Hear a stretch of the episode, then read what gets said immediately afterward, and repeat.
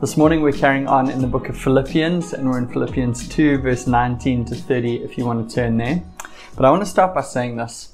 As we've talked about this before, I think one of the biggest objections to Christianity and the church is sadly Christians. And, I don't mean the legitimate Christ like, godly people. I, don't mean amazing Christians. I mean men and women who declare something with their mouths, who profess to follow Jesus, but live lives that look so completely different to Him and what He stood for and is like.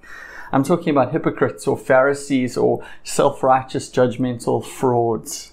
And somehow it seems that even among people who don't follow Jesus, who don't go to church, who aren't interested in the Bible or, or, don't know what it says, that still somehow innately people seem to know what it a Christian should look like, what, what a Christian should do, and also the way a Christian should do that, you know, you know, in an atmosphere of grace and love.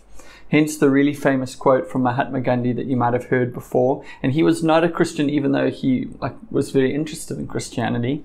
He said, I like your Christ. I do not like your Christians. Your Christians are so unlike your Christ. So a really big burn on the church. Sadly, today the church doesn't necessarily have a truth problem, but it does have a reputation problem. And that is our responsibility as the church, as we spoke about last week, to shine the light of Jesus into the world through our lives. You know, we are called to represent Him well in our spheres of influence and to be good examples of God and the gospel as we live out our everyday lives.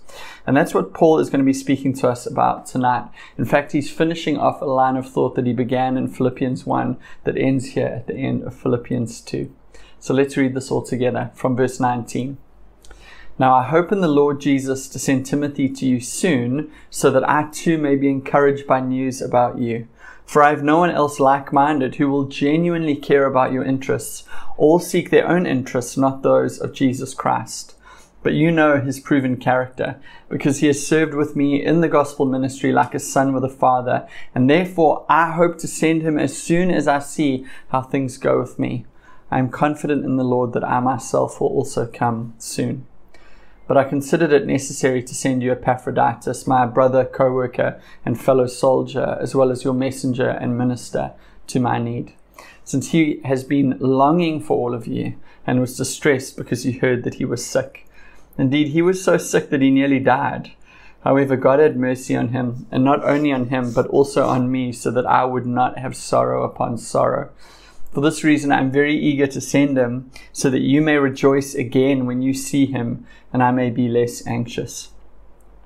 Therefore, welcome him in the Lord with great joy, and hold people like him in honor, because he came close to death for the work of Christ, risking his life to make up what was lacking in your ministry to me.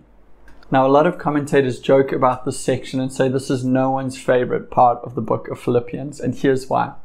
At surface level, Paul is writing here about travel plans and he's kind of sharing community updates, you know, the kind of thing we would do on a Sunday before the sermon.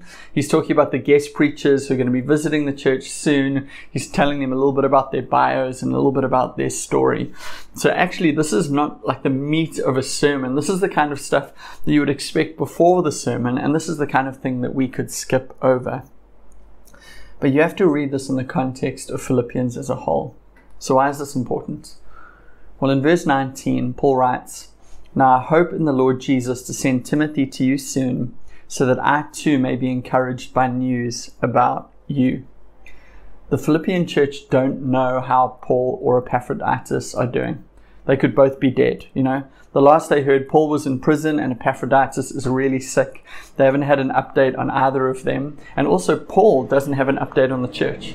He's sitting in prison, desperate to know about this community of people that he loves, to know how they're doing, to know how the church is, how individuals are. And he's got no way of knowing except via letter or a messenger.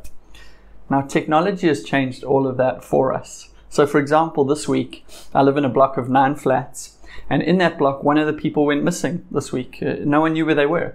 Their car was there. Uh, no one had been told that they were going to be away. Their domestic worker came to clean their apartment and they, they couldn't get in. They, they weren't let in by anyone. They couldn't get hold of them on the phone. People from the block were calling and texting with no answer.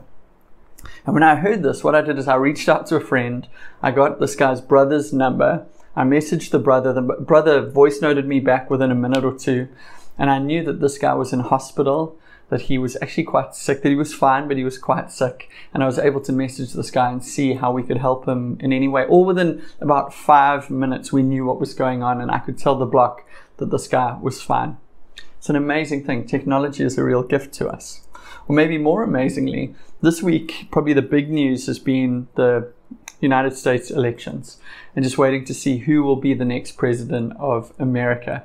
And what we've been able to do on like real time on Google or FaceTime or oh, man, I'm getting these all of these names wrong. Social media, all of these things. We've been able to refresh, and in real time, we've been able to know who's leading and in what state and what the numbers and percentages are, and who it looks like will be the next president, which is amazing. At the same time as all of this is going on in real time, I've been WhatsApping friends of mine who live in different parts of the US, seeing how they're doing and how their churches are doing and what the mood is in those parts of the world, and just being able to hear back from them instantly. It's such a gift. Now, this was not Paul's reality, and this is pretty new to our world and our lives too. Like, it's hard to imagine a world where we couldn't do that. But I've been watching a bit of Friends recently. Shell's not interested in that at all. But I really have enjoyed watching Friends again, often like while I'm feeding August in the morning. But Friends ran from 1994 to 2004. I remember watching it kind of on the evenings it came out back in the day on Mnet or whatever channel it was on.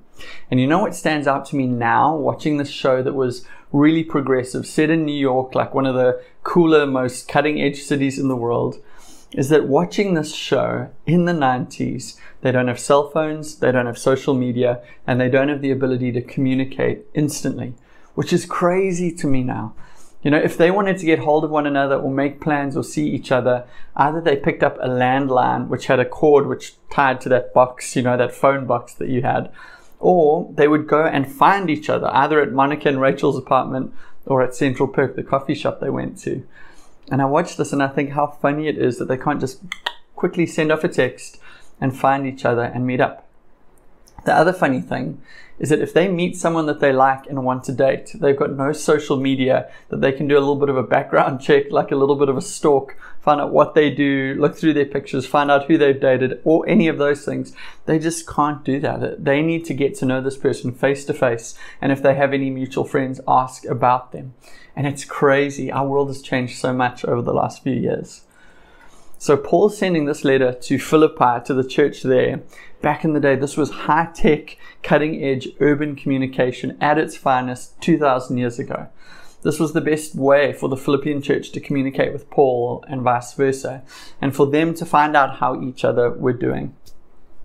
This was also the best way for Paul to pastor them and other churches when he was away from them. But I want you to think, imagine in an emergency time, and we see this in uh, the letters that Paul sent to the church in Corinth. You know, we've got two in our Bible, First and Second Corinthians. They reckon Paul wrote four letters to that church. There were some crazy situations going on. So that church would send letters to Paul. Paul would get them. Paul would write back thoughtfully, prayerfully over time, write back a letter and send it to them. And days, weeks, or months later, they would get this letter and be able to see his response. You know, this is not an instant microwavable society kind of situation. This was slow and drawn out. And reading that, I think we have to see the privilege we have of technology and to think to ourselves, you know, technology is not good or bad. It's how we use it that is good or bad but to think to ourselves, how can we best use the technology we have to advance God's kingdom? Which is kind of what we're doing right now, doing church at home like this. Now, normally Paul would include this kind of passage at the end of his letter. You know, after he's said all the meaty things, after he's gotten through all the good content, he talks about people, he talks about plans, he gives them some updates, and he says, Cheers, grace and peace to you. But he decides to include this here because of the line of thought, the argument he's been building, and now including Timothy and Epaphroditus as living examples of what he's been trying to say makes so much sense here. So let's rewind for a bit of context. In Philippians 1 verse 27, we said this was the central, most important scripture in this letter. Paul writes and says, Just one thing. As citizens of heaven, live your life worthy of the gospel of Christ Jesus. Remember what we said about this? that for these people, they were living a new way. They had a new king, were part of a new kingdom, and trusted in a different gospel. And these two men, Timothy and Epaphroditus, they model this. They are exemplary to the church of this. And then in Philippians 2, Paul's carried on. He said this in verse 3 and 4. Do nothing out of selfish ambition or conceit, but in humility consider others as more important than yourselves. Everyone should look not to his own interests, but rather to the interests of others. And Paul is writing here and saying, This is the way of Jesus. This is the way of the cross. This is uh, actually what we should embody. This is how we should live, as he writes in Philippians 2. He's speaking about how we work out our salvation. He's talking about shining like stars in this world. He's talking about holding firm to the gospel. And on top of doing this, Paul gives us this incredible passage from verse 5 to 11 about Jesus, our example you know, Jesus who shows us what it looks like to be God and to serve people, you know, who came down from heaven to earth to die on the cross for us. And he shares this with us so that we would be in awe of Jesus and that we would imitate him. Paul's building a case here. And now he gives us this example of Timothy and Epaphroditus for us to learn from and follow and emulate what it means to be disciples of Jesus and citizens of heaven in Durban or Philippi today. Now, as we continue, I want you to think do you have any amazing Christian examples in your life? You know, people you've learned from. And this is really important because me, for instance, saying Philippians 1 verse 27 is, is key, you know, live as citizens of heaven, live a life worthy of the gospel, all of that stuff. Go and do it. That, that's important. It's clear. It makes sense, but it is more theoretical than concrete. You know, it's actually helpful for us to have an idea fleshed out as we see in the lives of other people. Because Philippians 1 verse 27 doesn't speak into our Monday morning or our Wednesday afternoon or like your latest business deal or the, the meetings you're having or a situation of conflict you find yourself in or a moment where like you're getting cross and your temper is rising and you know you shouldn't act out but you're about to. You know, it doesn't speak into any of that. But to say, live out the gospel like Timothy and Epaphroditus, who you know, is a different story. You know, this church in Philippi knew them. They'd been an example to them. They'd seen them live out the faith. They'd probably been to their homes had meals with them around their table, knew their marriages, knew their kids, knew how they handled money, how they communicated with people, how they treated people different to them. That they'd spent time with these people and seen the gospel lived out or applied. They'd, they'd seen the faith lived out through their lives. So the Philippian church have already seen and experienced in four dimensions what it looks like to do this stuff. And when I think about this, I think of people in my own life who've been massive examples to me of what it looks like to follow Jesus and to be a citizen of heaven here in Durban. You know, when I was 18, I joined Red Point Church and I went to a life group for the first time. You know, it was on a Tuesday night. It was next door to my house. The guy who led it was someone that I'd actually known for quite a while. He coached me in water polo. And as I got to know this guy in this group, I was marked by certain strengths or gifts of his. You know, I was really excited about Jesus. I had a lot of questions. I was reading the Bible, and every week I would go there early and leave late and just pepper him. You know, pepper literally just question after question after question.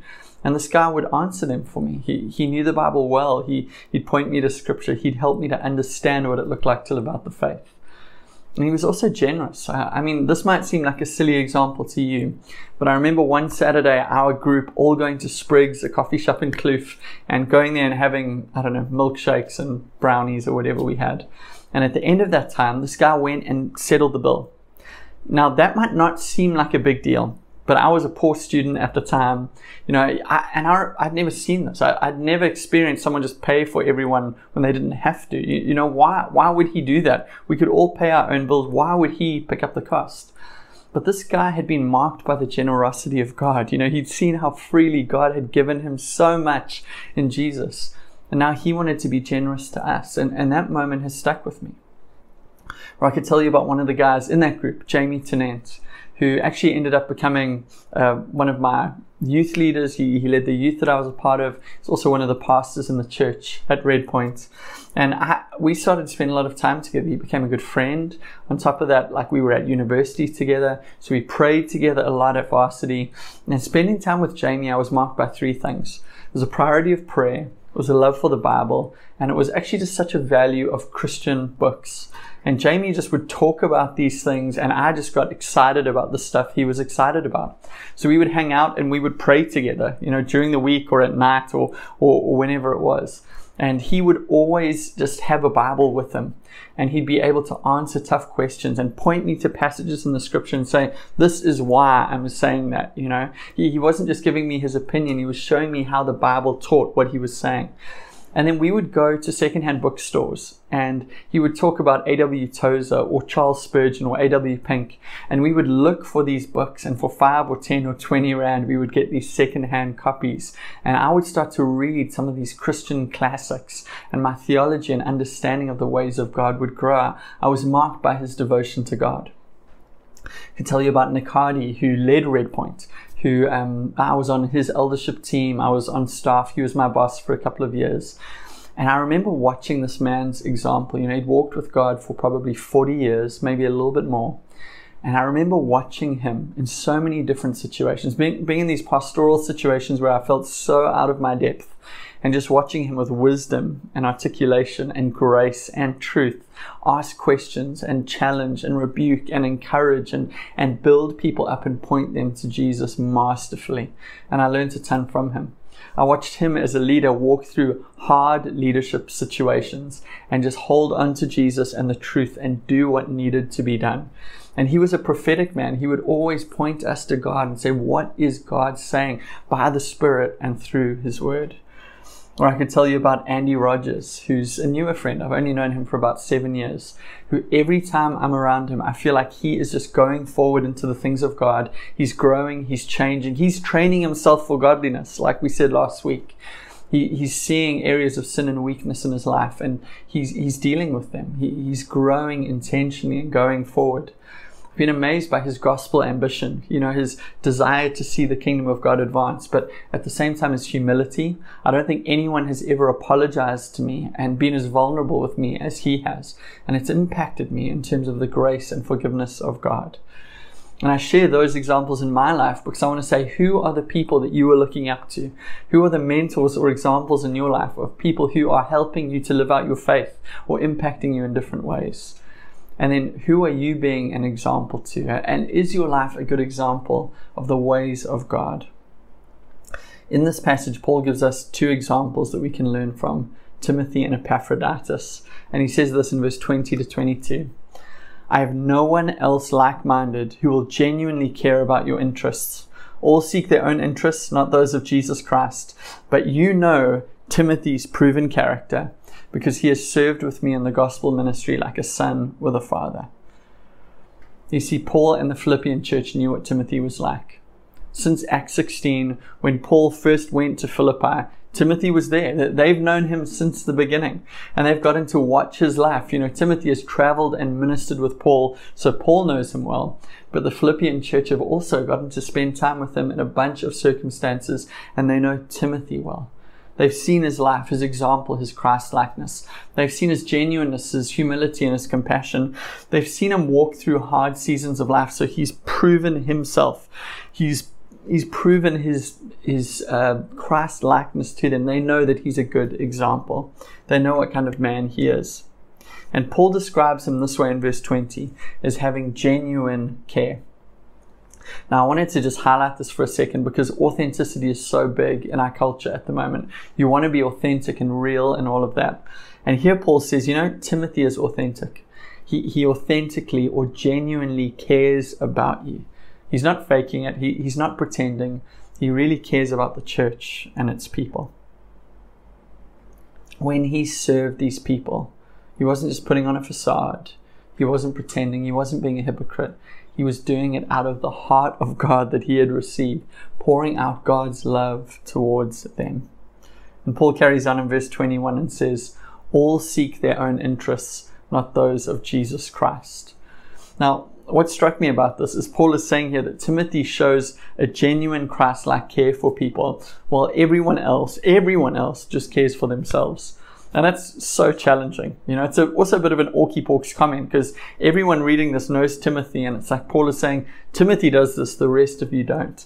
I was also thinking of Epaphroditus taking this letter to them and reading it on the road and going, Hey, what about me, Paul? Like, that burns, that, that hurts me a little bit.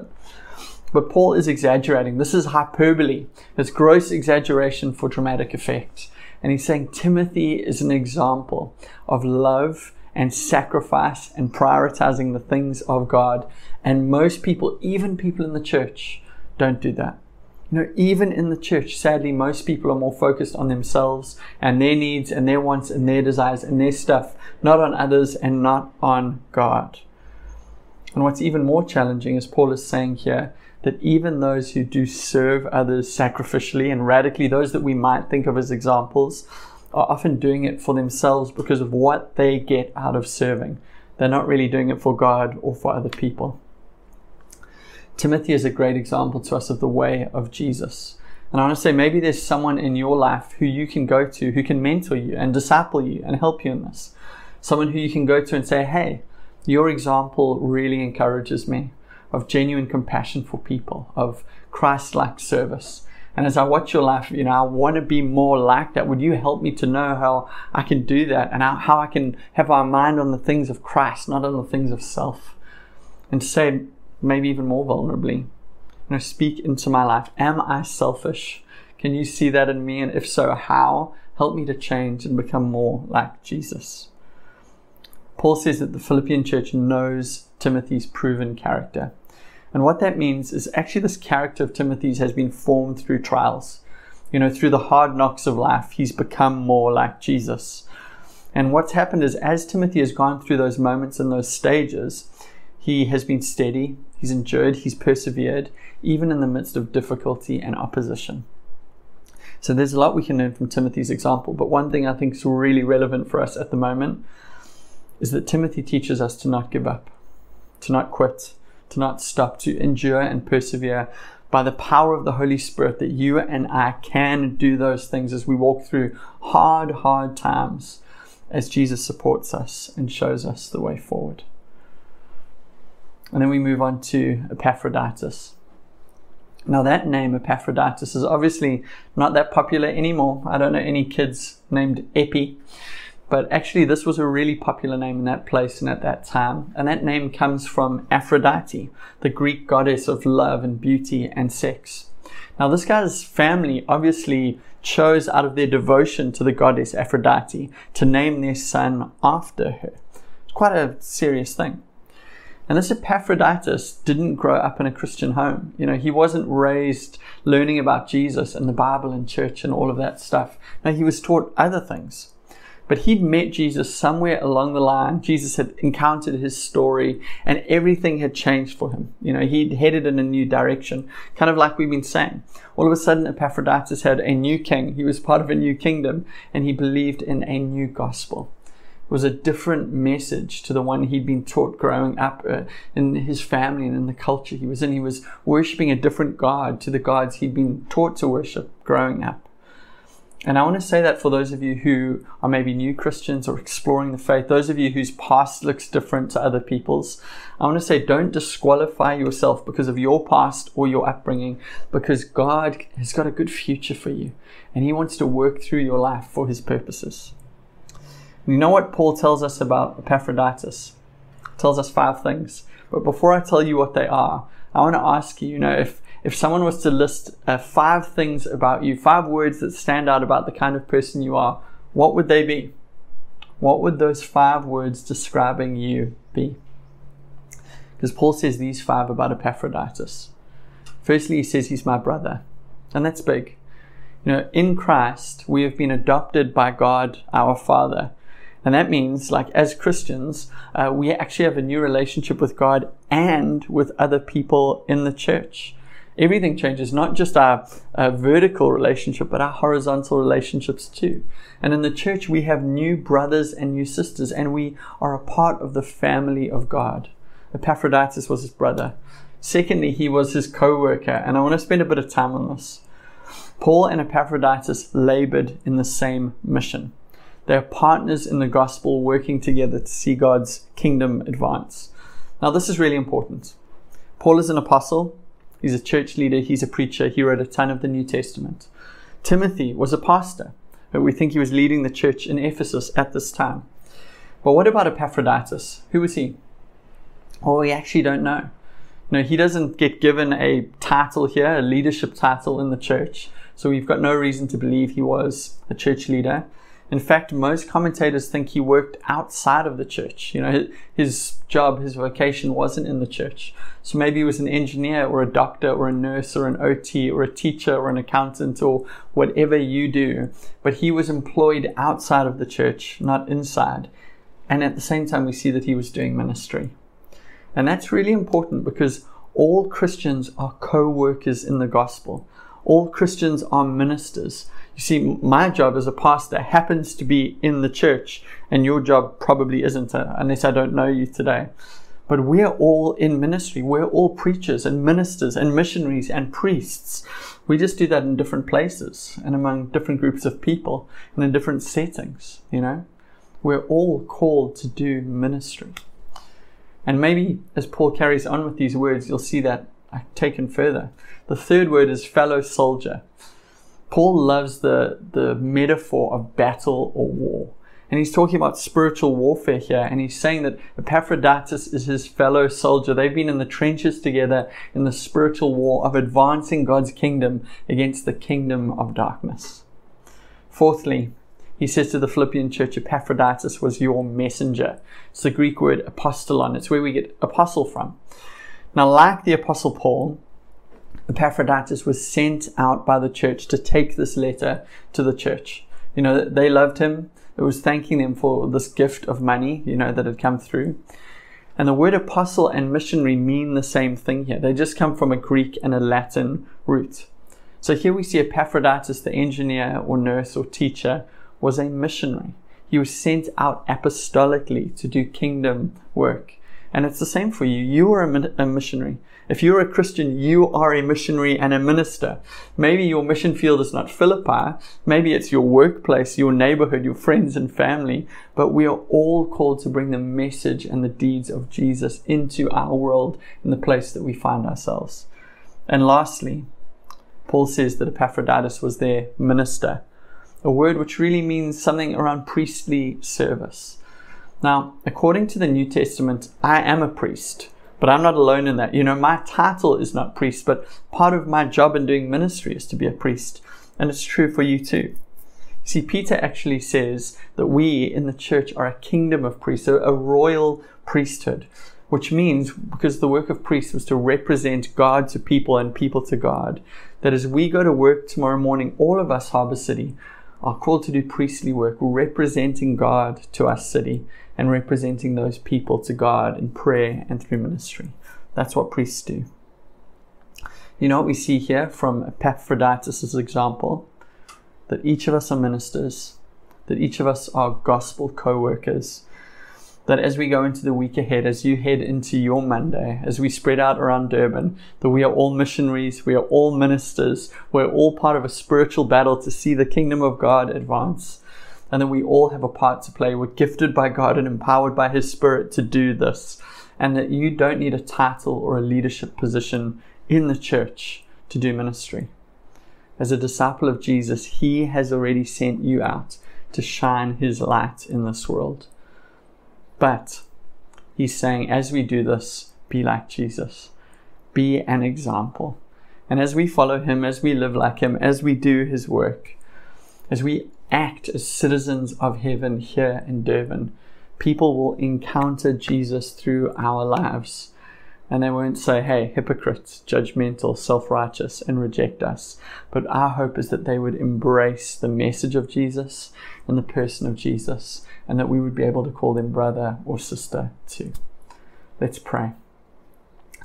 Holy Spirit, I ask you to empower each and every one of us for the ministry that you've got for us to do this week and this month and in the rest of 2020. I ask you even now, Holy Spirit, if there's a person, if there's something you would have us do this week, that you would highlight that to us. If it's a phone call or a lunch or a coffee or, or whatever, highlight those people to us and show us what you would have us do. And I pray, Lord Jesus, for the people watching this at home, for fruit, for power, for your help, for your grace. And I pray for testimonies of your kingdom coming through our work in Jesus' name. Amen.